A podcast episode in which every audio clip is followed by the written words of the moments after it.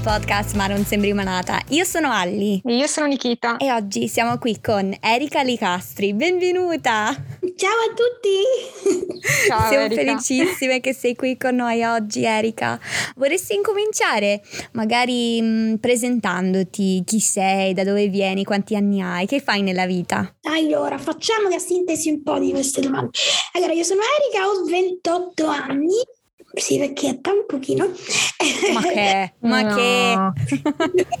sono di Palermo, quindi sono siciliana e sono una ragazza che si è laureata in giurisprudenza tre anni fa e che adesso sto cercando, come tutti i giovani d'oggi, praticamente il suo posto nel mondo, vale a dire un, eh, un lavoro. Sto cercando di fare dei concorsi, in realtà continuo a studiare poi per eh, il mio grande sogno, che è quello di diventa- di diventare notaio un domani. Però insomma siamo qui, speriamo in futuro, incrociamo le dita da questo punto di vista. Eh, ottimo, no? È bellissimo ciò che stai, stai facendo nella vita. Non sei vecchia, ci tengo a, a ripetere. sei giovanissima, bella. Eh, siamo in videochiamata, quindi vedo questo bel viso e un sorriso davvero splendente. Un po' cansato. Mhm. Ma che, oh, ma No. Fa caldo proprio, siamo in estate, quindi sì.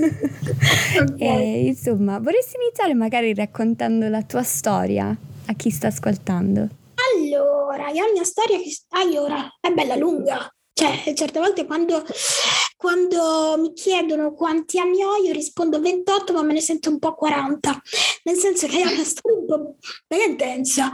Nasco, vabbè, in Sicilia, quindi qua a Palermo, poi eh, in realtà nasco con una patologia un po' particolare, rarissima, genetica, Mhm. eh, che si chiama, non so se la conoscete, ma si chiama displasia diastrofica, che non è distrofica perché molti confondono, in realtà è diastrofica, Mm. che è una patologia genetica autosomica recessiva, che per i non addetti al lavoro significa che prima o poi sparirà, si spera.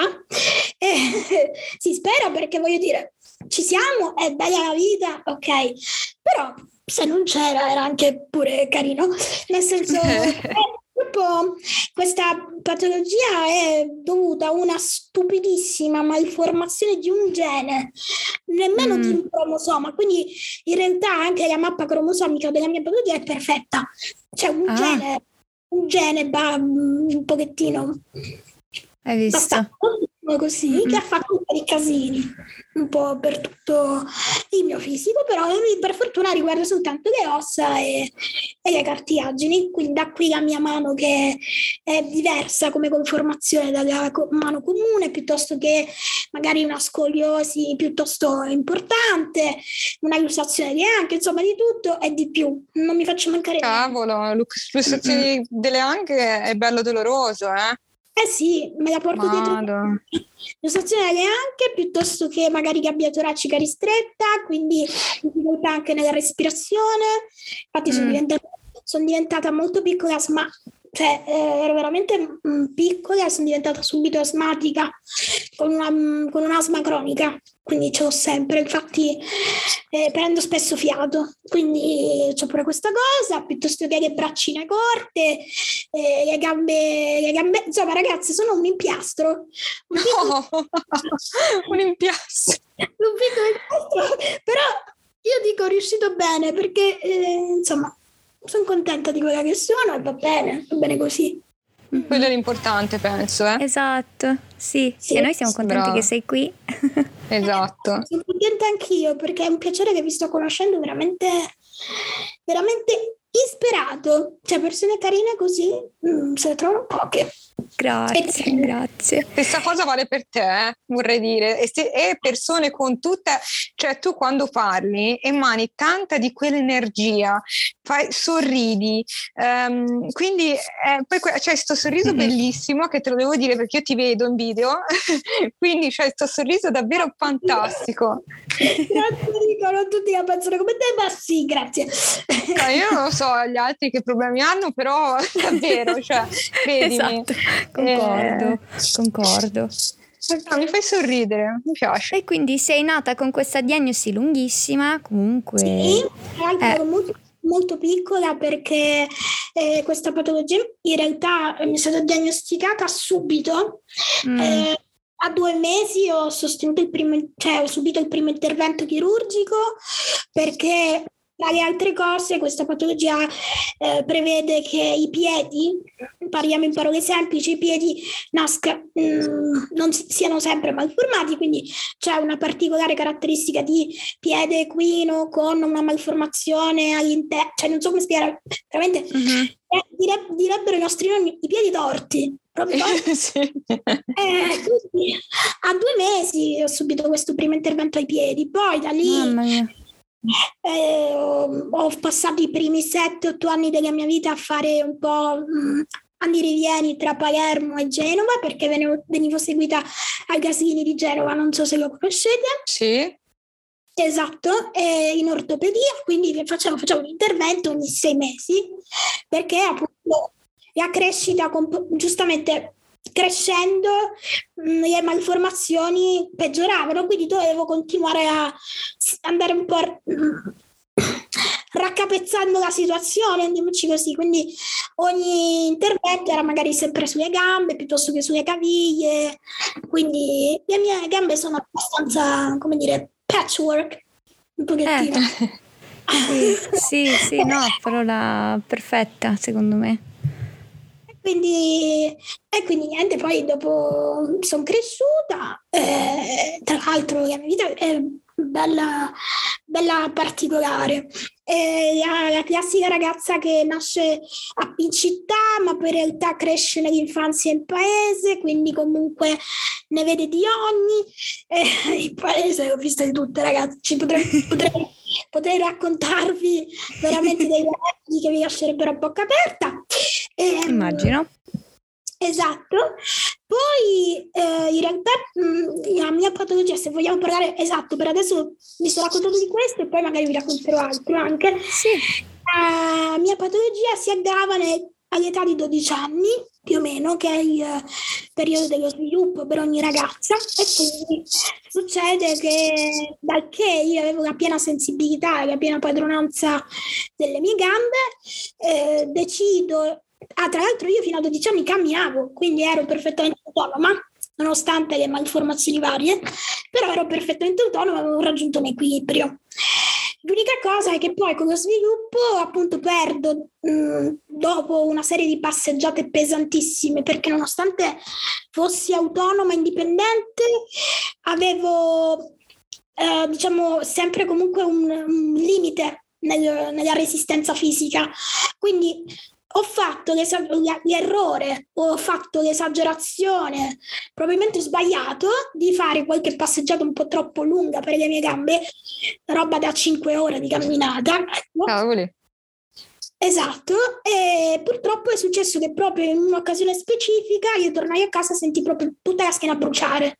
Quindi era come se in qualche modo si, il midollo osseo ne avesse sofferto parecchio.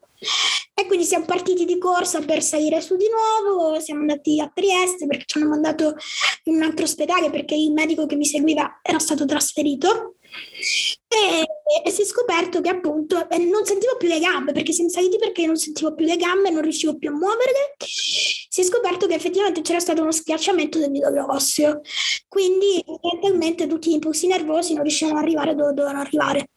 E, e niente, lì poi ho deciso di riesco a immaginare io piccola a 12 anni la disperazione più assurda perché comunque una bambina di 12 anni che il giorno prima cammina qualche giorno dopo niente completamente. Certo. e, e, i dottori decisero comunque di programmare un intervento alla colonna vertebrale quindi dovevo affrontare un intervento complicato in tre fasi diverse anche lì. Però non so che, ragazze, questa è stata una cosa inspiegabile, secondo me. ancora oggi non c'è una vera spiegazione. Ho cominciato a fare una fisioterapia alla colonna vertebrale, è una kinesiterapia, quindi soltanto con um, dei massaggi, non saprei come descriverli in maniera tecnica, sulla, sulla colonna vertebrale, sulla muscolatura della colonna vertebrale e eh, facendo degli esercizi passivi ho recuperato la sensibilità delle gambe. Mm. La sensibilità sì, il pieno uso no. Quindi diciamo che L'intervento era un po' troppo complicato e quindi abbiamo deciso di, insieme ai miei genitori, essendo piccola, eh, abbiamo evitato l'intervento perché era veramente un po' rischioso, farraginoso, era un po' troppo per una bambina, considerato che poi comunque le gambe le sentivo di nuovo, qualche passo lo riesco a fare di nuovo, però parliamo sempre di passi. Purtroppo la l'età dello sviluppo è, è, quella che fa i danni, perché poi io sono diventata formosa, ho um, delle forme esagerate, fianchi, di tutto e di più. Mm, non sarò mica volgare durante una puntata di podcast, ma è così. Eh. No, che volgare. No, tranquilla, ma che... Chi mi segue sui social può vedere le mie foto e può capire cosa, a cosa mi riferisco. e quindi è stato terribile da questo punto di vista. E poi però, insomma, la vita è andata avanti, sono cresciuta, liceo. Il periodo più bello della mia vita credo sia stato poi quando, sono, quando ho cominciato l'università. Anche il liceo mm. è stato particolare, essere sincera, stato un po'...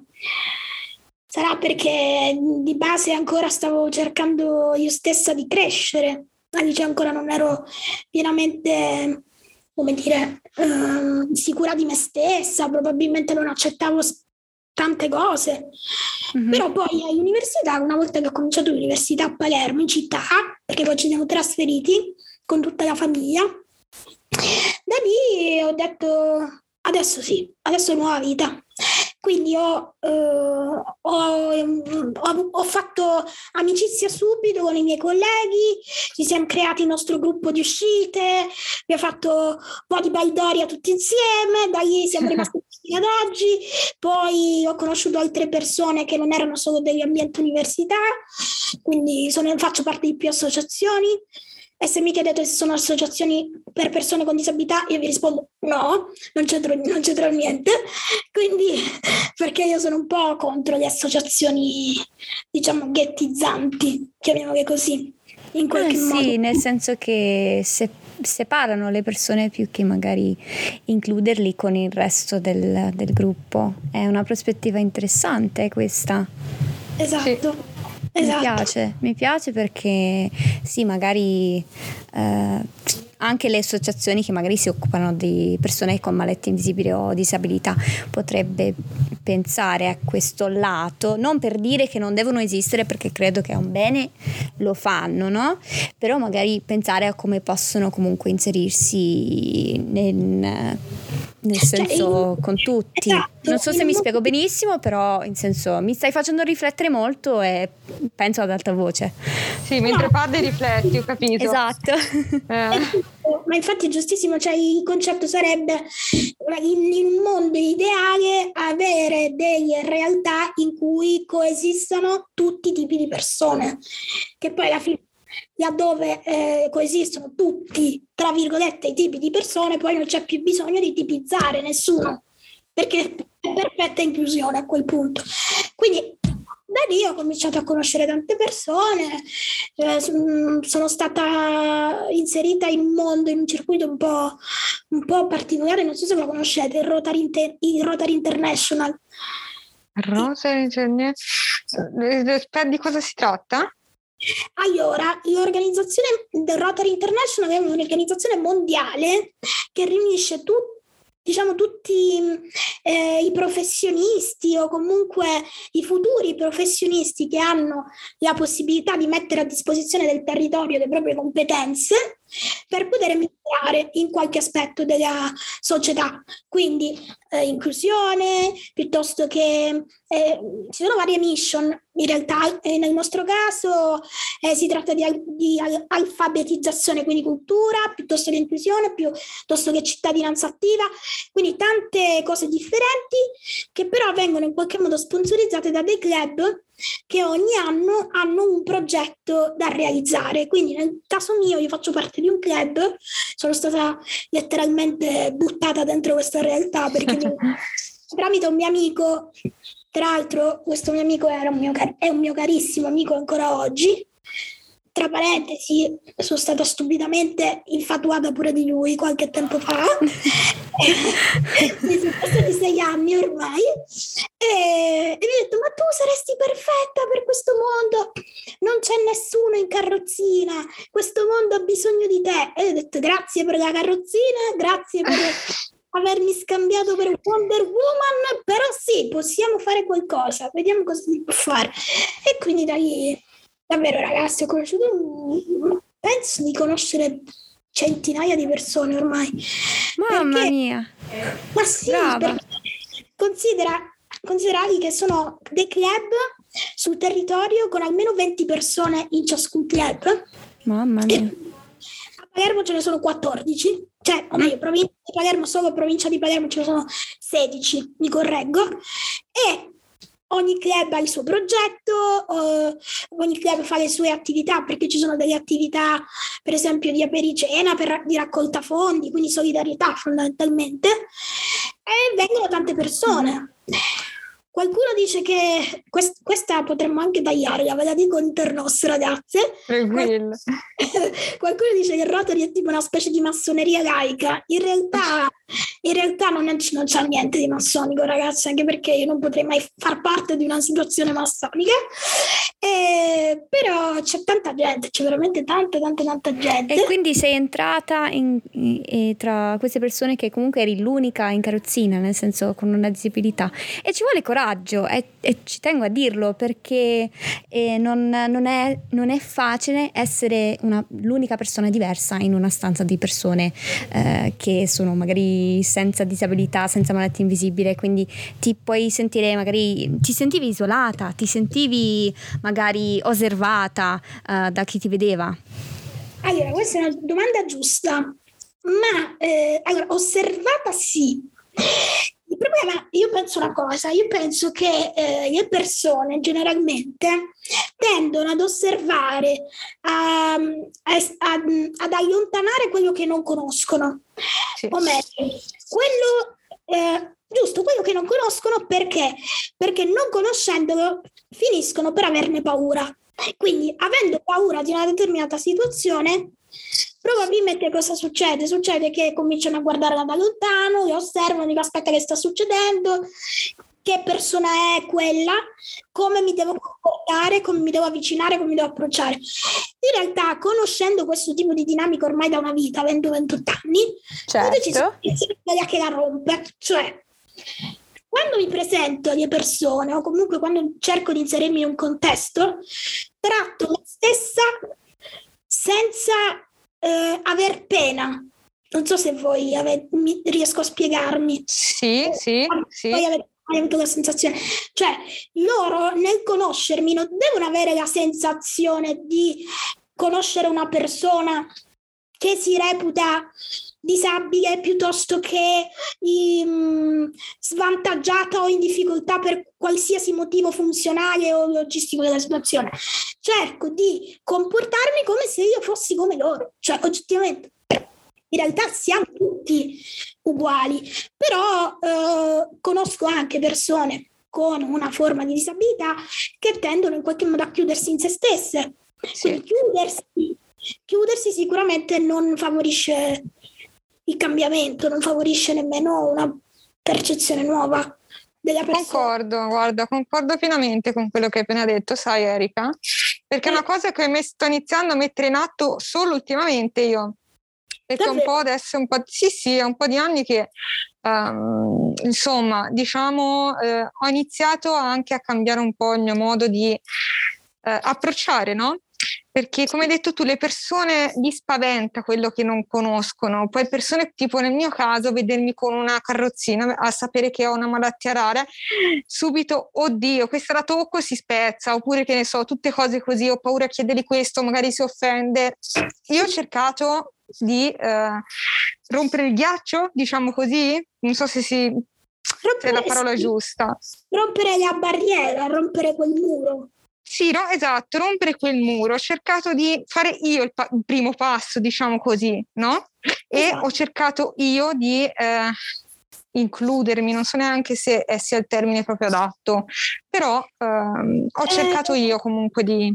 potremmo dire abilitarci in qualche Ah? modo. Potremmo utilizzare il termine cercare, provare ad abilitarci noi stesse. Perché Esatto. non siamo abili, noi siamo valide. Semplicemente abbiamo le nostre specifiche caratteristiche e necessità, che non sono la maggioranza, non sono Esatto. comuni, ma comunque ci sono, esistiamo.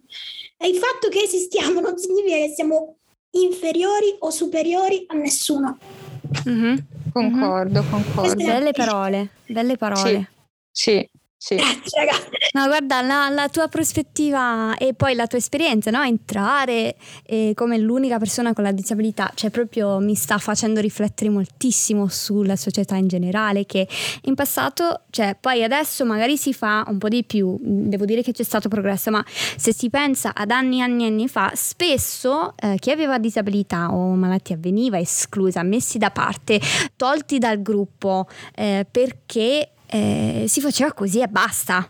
E Nascondiamo. invece ci, Esatto. ci- ci tocca a noi cambiare questa, questa- questo modo di fare, insomma, e questa idea che eh, non possiamo partecipare come tutti gli altri, che abbiamo bisogno di, di stare, ehm, sai, al di fuori. Sì, È una logica universale, se ci, se ci pensi, Ali, se non crediamo nelle nostre possibilità noi stesse, io parlo al femminile perché siamo tre ragazze, ma ma vale anche per i ragazzi, se non, ci, se non crediamo noi stessi nelle nostre possibilità, nel fatto che abbiamo ste- la stessa occasione, la stessa opportunità di sfruttare la vita come ci va di fare, è difficile che lo facciano gli altri al posto nostro. Quindi Brava. a quel punto rompiamo noi questo que- rompiamo di noi i pregiudizi se non sono in grado di farlo gli altri utilizziamo il linguaggio loro per far capire che in realtà molto spesso i pregiudizi non sono altro che boiate pazzesche scusate però so- sono È molto così. diretta. Brava. Ma infatti io come No, dico brava. sempre, secondo me il cambiamento eh, deve esserci da entrambe le parti no, nella società, Ehm, non solo da una parte, altrimenti ehm, non ha senso neanche, cioè nel- mm, ci siamo capiti, no? Eh, Sì. Come in questo caso il cambiamento Mhm. deve esserci sia da parte nostra che da parte delle persone che magari si spaventano oppure che ne so, hanno delle barriere mentali e tutto il resto. Ecco, Mhm. sì, concordo, guarda pienamente Erika, sì sì. Eh sì, infatti poi utilizzando questo modo di, cioè diciamo, eh, procedendo, conoscendo le persone, avendo a che fare con loro, in questo modo fini- cioè, finisci per non essere più vista in carrozzina. Cioè, a me è successo questo. Dall'università ho capito qual era la svolta dal periodo dell'università, perché adesso ne ho 28, hanno cominciato a 19, figuratevi. Quindi da lì è stata la svolta, ho detto vabbè, basta, adesso devo far capire che non c'è nessuna differenza ma non è che lo devo far capire forzatamente, semplicemente mi devo comportare io come vorrei che gli altri mi trattassero. Quindi a Mhm. quel punto succede che le persone che veramente sono intelligenti, perché poi su quelle stupide non ci puoi fare niente, cioè nemmeno No. se no, su quelle stupide cioè, potresti anche fare disegnini, potresti mettere i cartelloni, non, non capirebbero lo stesso. Però le persone Esatto. le persone per cui vale la pena comunque eh, spendersi per far capire le cose capiscono, capiscono subito e soprattutto finiscono per non notare più nessuna differenza. E io sono infatti contornata da tutta una serie di, di- di amici, di, di persone che l'unica cosa... Allora, l'unica cosa che mi dicono è che al massimo sono pesante, ma eh, hanno ragione, perché sono vorrai a volte. No, vabbè, se sei logorroica allora andiamo d'accordo perché anche io sono stra logorroica, anzi quando inizio a chiacchierare poi dopo è la fine. Abbiamo un podcast, Esatto. questo dice tutto, no? Esatto, dico se, se volete venite in Sicilia, ci facciamo una bella chiacchierata a tavola tutti insieme. Eh, eh, credo- Però si deve anche Sì. mangiare, assolutamente! Eh? che cavolo. Eh. Andiamo avanti ad arancine e panino con le pappole. Arancine, stavo per dirlo. Andiamo avanti a queste cose. assolutamente. Ma vero. E quindi sì, ragazzi, è questo. È tutto- E il tuo progetto come nasce? Come si chiama? Allora, il mio progetto si chiama Point of View, punto di vista, perché in realtà nasce proprio dal desiderio di diffondere una nuova, un nuovo modo di pensare. eh, la, Mhm. la, diciamo, l'accessibilità, l'inclusione e la parità tra esseri umani. Io odio utilizzare le categorie spesso perché appunto sono limitanti e l'ho, l'ho detto più di una volta tramite i social, l'ho detto anche parlando con i miei amici. Mm, non penso che siano eh, purtroppo le categorie e la scelta di alcune parole spesso finiscono per essere limitanti nel modo di eh, sviluppare il pensiero. Quindi poi no più che è un progetto ambizioso perché vorrebbe avere un'influenza na- su scala nazionale perché nasce grazie appunto alle organizzazioni di cui faccio parte che è il Rotaract. Il Rotaract è su tutto il territorio nazionale, quindi come dicevo all'inizio anche mondiale. Quindi essendo io una ragazza mm, italiana della Sicilia ho avuto l'opportunità di presentare una proposta di progetto durante un evento che, è stato, che si è svolto in Emilia Romagna a settembre, a settembre dell'anno scorso e eh, proprio per sensibilizzare, quindi è un progetto divulgativo, sensibilizzare, formare e soprattutto eh, divulgare un nuovo modo di percepire le persone con disabilità in generale appunto eh, il concetto di accessibilità, abbattimento di barriere architettoniche, quello praticamente di cui abbiamo parlato poc'anzi, cioè se noi eh, semplicemente capissimo, faccio la sintesi un po' del messaggio del progetto, semplicemente capissimo che siamo tutti uguali perché tutti a modo nostro abbiamo le nostre caratteristiche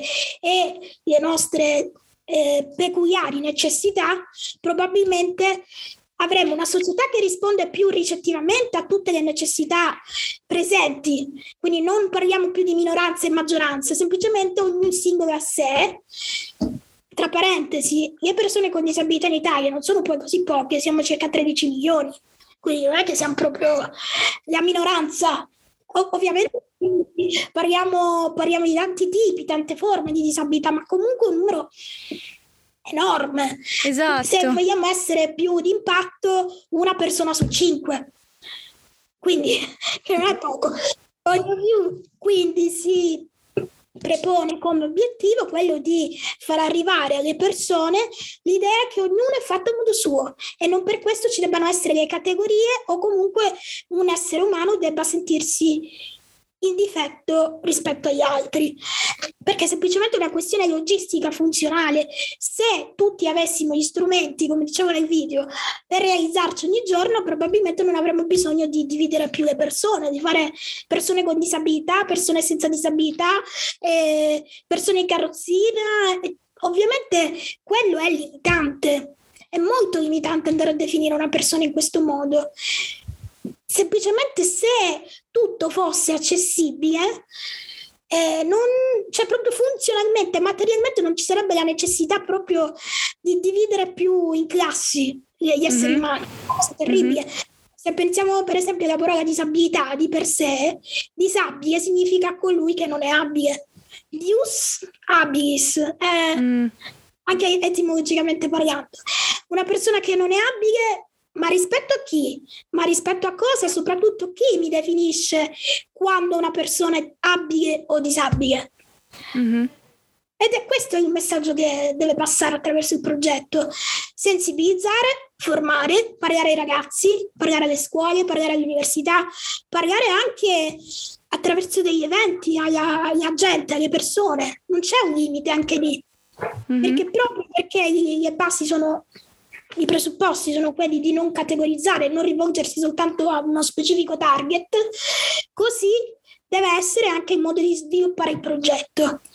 Quindi mm-hmm. noi abbiamo tante cose da realizzare durante l'anno, avremo un anno di tempo, ma in realtà ho scoperto grazie al, al diciamo, chiamiamolo, eh, si chiama da noi rappresentante distrettuale, cioè la, la, carica, la figura che gestisce un po' tutta la Sicilia, nel caso nostro, a livello del Rotaract. Il prossimo rappresentante distrettuale mi ha chiesto di farlo proseguire il progetto, quindi già abbiamo un anno che è questo, più un futuro anno da, da comunque gestire, da programmare. È un bel progetto. Wow. Sì, eh sì. Tanto sacrificio, tanta roba Mm-hmm. Mi sono offerta di girare un po' Italia perché gli altri ragazzi vari, delle varie regioni me l'hanno anche chiesto e hanno detto perché non vieni a fare tu qualche intervento da relatrice eccetera eccetera. Mm-hmm. Ma ieri, figurati. E cioè, io, io ho scritto, poi magari ve lo mando anche, faccio leggere il progetto. Eh sì, volentieri, Sì, guarda, volentieri. volentieri. E ci credo che hanno chiesto a te, perché quando parli eh, ti esprimi mm, cioè, alla Benissimo. grande, benissimo, e arrivi dritto al cuore e al senso di eh, questo progetto. Cioè subito eh, Esatto. si capisce tutto. Esatto. Sono contenta, però ditemi se, so- se sono troppo logorroica me lo potete Ma no, No. ma no, ma no, stiamo, stiamo imparando tanto. La tua prospettiva è Esatto. importante. Vorrei che più persone conoscessero eh, queste idee. Concordo pienamente.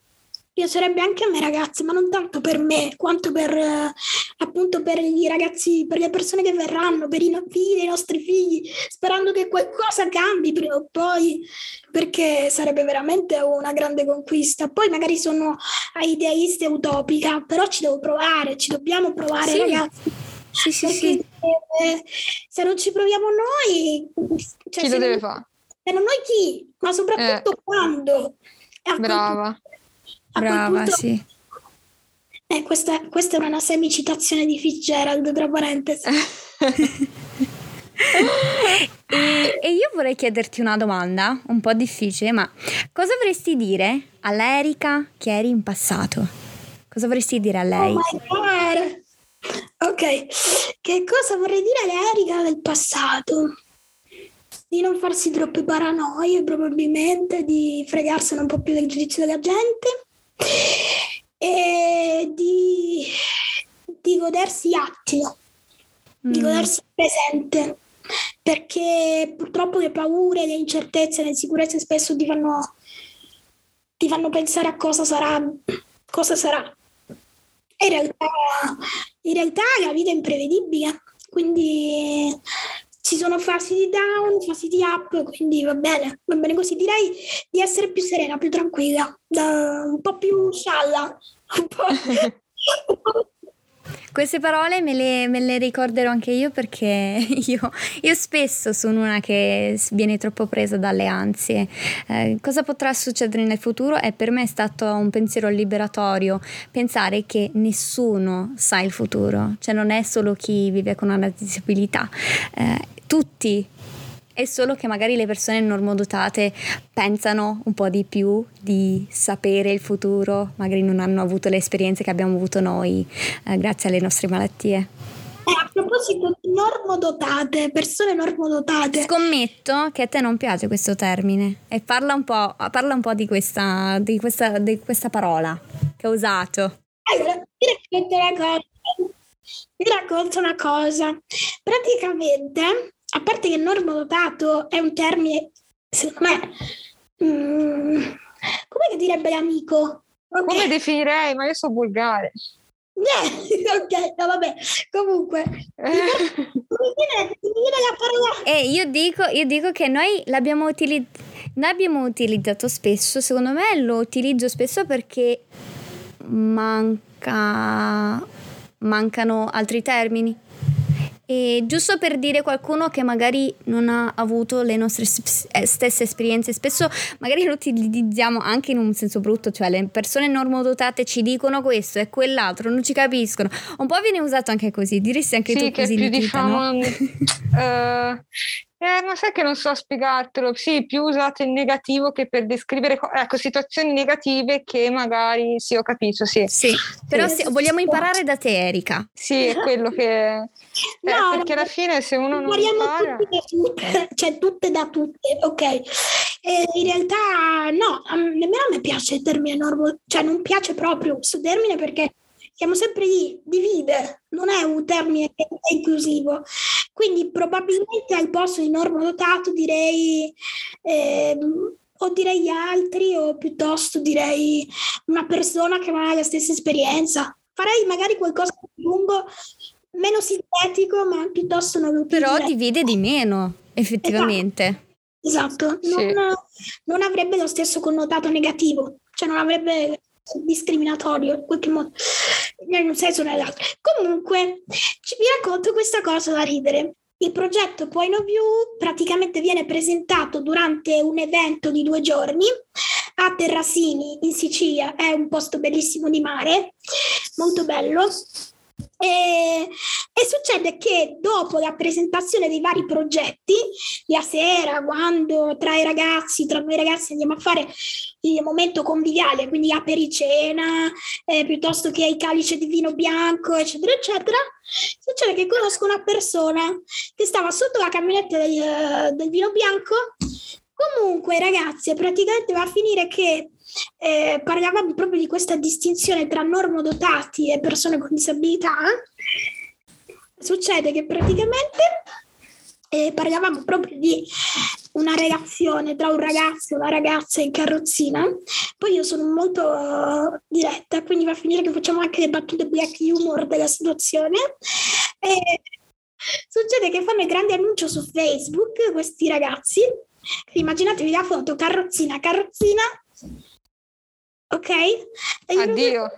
Eh, no, raga, è vero che fanno siamo fidanzati col post scritto se siamo fidanzati e un, un numero immane di like sotto con dei commenti stile pietistico proprio, pietà, pietà l'ennesima potenza. Eh, ma voi sì che siete l'immagine dell'amore vero, non come i ragazzi di oggi, che eccetera, eccetera. Poi, insomma, praticamente tutta una serie di commenti secondo me inutili, stupidi, anche ignoranti a tratti, e, in cui praticamente si esaltava questa, questa unione tra i due ragazzi. Per carità, si, si può innamorare di chiunque, l'amore è cieco, cioè, assolutamente. Però proprio in questa distinzione tra parole non votato e non, mi giro verso questo ragazzo che avevo conosciuto e dico, sai che c'è? Io non, mi sto facendo una domanda. Questi ragazzi, adesso che sono insieme, giusto? Magari un bacino se lo riescono a dare, ok? Ma se devono fare qualcosa di più, cosa fanno gli autoscontri? Dai, dai, è successo le risate generali di tutti. La battutaccia terribile l'ho fatta, devo ammettere che l'ho fatta. In generale non sono termini che, che mi piace usare, non li userei mai se potessi, perché appunto sono brutti, dividono. E le cose che... Cioè le parole che dividono non, non sono inclusione, non sono per niente. Concordo. E quindi... Concordo. Si spera. Diciamo che tutto l'estremismo in generale non è mai buono né in un verso né, in, né nell'altro. Quindi la pietà non va bene, piuttosto che eh, la violenza la discriminazione non va bene, ma non va bene neanche essere trattati da bambini stupidi, perché succede anche quello. Eh, eh, in paese da me vedono la Madonna praticamente. in paese. Sì, beh, i paesini hanno una cesura mentale, cioè almeno Mm, nel mio caso non è un paesino, una città, ok? Persone che da quando ho annunciato, tra virgolette, non se ne neanche che ho questa malattia, insomma la mia diagnosi che ho scoperto eh, nel 2018, sono diventata incredibilmente santa. Sei santa, sei saggia, intelligente. Una guerriera, hai la spada in mano, forza, cioè, ma dava anche persone che gli stavo sulle scatole, ma in una maniera pazzesca, o oh, sono diventati come boh, angioletti, che le persone malate sono stronze, cioè nel senso se uno è stronzo è stronzo, ora abbiate pazienza. Eh, sì, stavo per dirlo, div- si diventa quasi angioletto sì. e, e, poi c'è anche da dire che ti trattano come bambini, sai, a volte ti parlano con quella vocina che a, a, questo punto penso che non dobbiamo utilizzarlo neanche con i bambini perché non è, non è bello secondo me. O ancora anche peggio, ti urlano perché pensano che tu sia sorda. Succede oh. ragazzi. Cioè, tu, tu dici, ci sento, grazie. Una volta una signora aveva anche un nipotino per mano eh, durante una festa, non mi ricordo che occasione fosse. Questa eh, signora relativamente anziana perché comunque sono nonne giovani, tipo non più di 60 anni in paese. Quindi aveva questo nipotino, si avvicina verso di me, salutala, salutala nonna, non fa niente. Io sono... No. Grazie, io ho detto signora, sono un cane, io non mordo. Ho risposto così. Però, Beh, hai fatto bene. Oh. Ma di esperienze, guardate, aneddoti significa sì, ce ne sono parecchie, ma anche dal punto di vista anche sentimentale, per esempio. Un'altra, un'altra sfera che secondo me è tabù per la disabilità è questa. Mm, Cioè, Brava. il fatto che le ragazze non- o i ragazzi con disabilità non, non possano avere una vita sentimentale slash sessuale ordinaria. Brava, sì. Ehm, insomma, io direi grazie perché ho imparato tanto da te e, e mi hai dato una nuova prospettiva. Una Sì, prospettiva. Fare cuore con le mani, ma per- cioè, fate conto che cuore. Cioè, in, in Giappone fanno questo per fare il cuoricino. Metti- E, e quindi io faccio così di solito. Eh, peggio mi sento, peggio mi sento. Eh, Io questo pollice non lo comando, non lo comando proprio. Vabbè, comunque niente. Il cuoricino lo sentiamo comunque. Esatto. E, e insomma, io ti ringrazio perché ho imparato molto. Questa tua prospettiva è bellissima perché eh, unisce più che divide. Esatto. Ed è una cosa bellissima in questo mondo di oggi in cui si divide, si divide, si divide, si esclude, si f- creano categorie, si creano eh, termini che, come dici tu, eh, dividono e fanno più male che bene. Muri. Muri creano invece di creare dei ponti. Esatto. Insomma, dovre- dovremmo diffondere il verbo, dobbiamo continuare a diffondere il verbo in generale, ma non il mio, il nostro. Cioè dovremmo Mhm. cercare di, di- di- veramente di far capire una nuova, cioè proprio di, come dire, piantare il seme. Brava. Mhm. Poi magari le nuove generazioni riusciranno a fare meglio di noi. Sì, Tornando sì, al termine sì. diffondere, dov'è che possono seguirti Erika sui social? Allora, mi trovate sui social, su Instagram come ericu.it, senza accento, tutto minuscolo, chiaro, ericu con la C mi raccomando, e poi su Facebook in generale, poi troveremo il modo anche di aprire dei canali per questo progetto, quindi poi no view, vedremo più in là nel tempo, però intanto se mi seguite su Instagram, piano piano vediamo di Bellissima. affrontare tanti temi insieme. Consigliamo a tutti coloro che state ascoltando questa puntata in questo momento di andare subito a seguire Erika non solo per il suo bel sorriso, ma anche per il bellissimo lavoro che sta facendo. Concordo pienamente assolutamente. Grazie, siete meravigliose, grazie. Grazie te, Erika. anche tu. Ringraziamo tutti coloro che stanno ascoltando e mandiamo degli abbracci virtuali. Forti Un forti. abbraccio. Un abbraccio.